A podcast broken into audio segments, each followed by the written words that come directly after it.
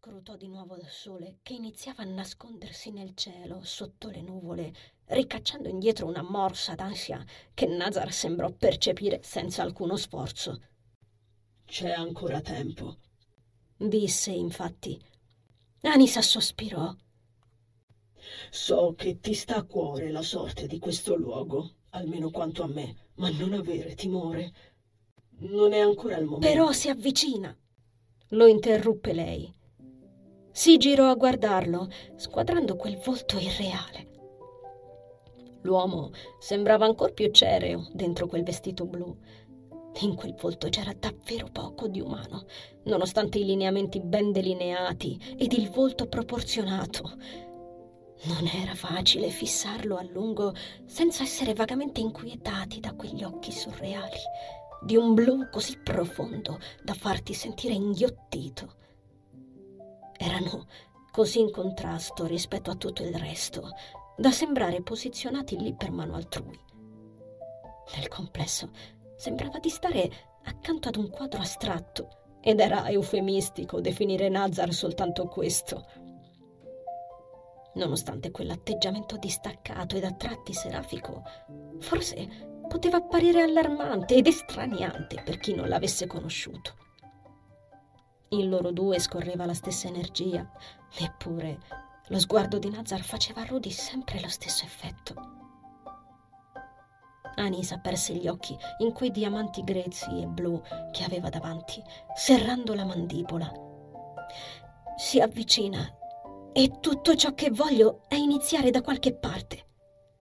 Tu hai già iniziato. Le fece notare Nazar. Sei qualcun altro. Sei qui. Goditi la vista per un istante gli consigliò Nazar. Anisa si avvicinò al pendio della montagnetta, sentendosi mozzare il fiato.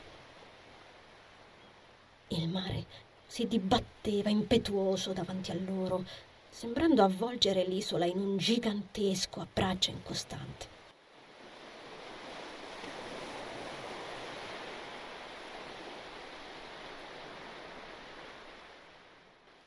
Nuovamente una morsa d'apprensione corse a trovarla, facendole stringere la gola.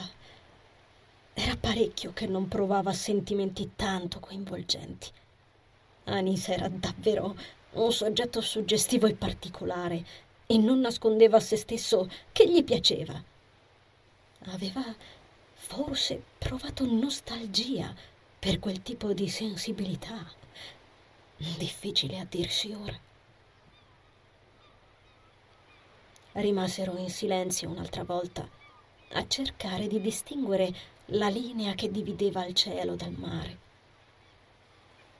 Nazar non respirava, eppure la sua presenza era come un infinito mormorio sommesso, impossibile da ignorare. Le onde venivano striate a turno dai timidi raggi solari che riuscivano a perforare la coltre nuvolosa per brevi istanti, sparpagliando un luccichio sull'acqua. La ragazza spostò lo sguardo sulla città.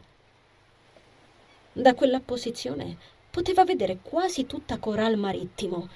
Le persone erano puntini lontani che prolicavano brillando nelle strade, chi più e chi meno. Anisa frugò nella tasca del kiwi incontrando con le esili dita la sagoma familiare del blocchetto a punti a spirale che portava sempre con sé. Mi sembra una buona idea. In questo modo potrai orientarti al meglio e più in fretta. Convenne Nazar, prima ancora che lei potesse soltanto estrarlo dalla tasca. La ragazza sorrise, scuotendo la testa e sfilando la penna a scatto dall'elastichetto. Tu non ti smentisci mai, dico bene. Cercò per un po' una pagina libera, rompendo il silenzio con il frusciare delle piccole pagine beige. Quando trovò uno spazio, calò la penna nera sulla carta ed iniziò a scarabocchiare. In breve tempo delineò una piantina della città, sbirciando ogni tanto qualche dettaglio all'orizzonte, favorita dalla luce ancora rischiarata del mattino. Quando ebbe finito, allungò il bozzetto sotto gli occhi dell'amico. Scordo qualcosa? Nessuna risposta. Non un evento nuovo quando si parlava con Nazar. Anisa, caparbia di natura, a quanto pare, scosse il quadernino sotto al naso dell'uomo. Almeno dimmi che ne pensi. Lo trovo molto funzionale. Te l'ho detto poco fa. La ragazza ripose il block notes nella tasca. Oh, tu sì che mi dai soddisfazione, replicò con una punta di ironia.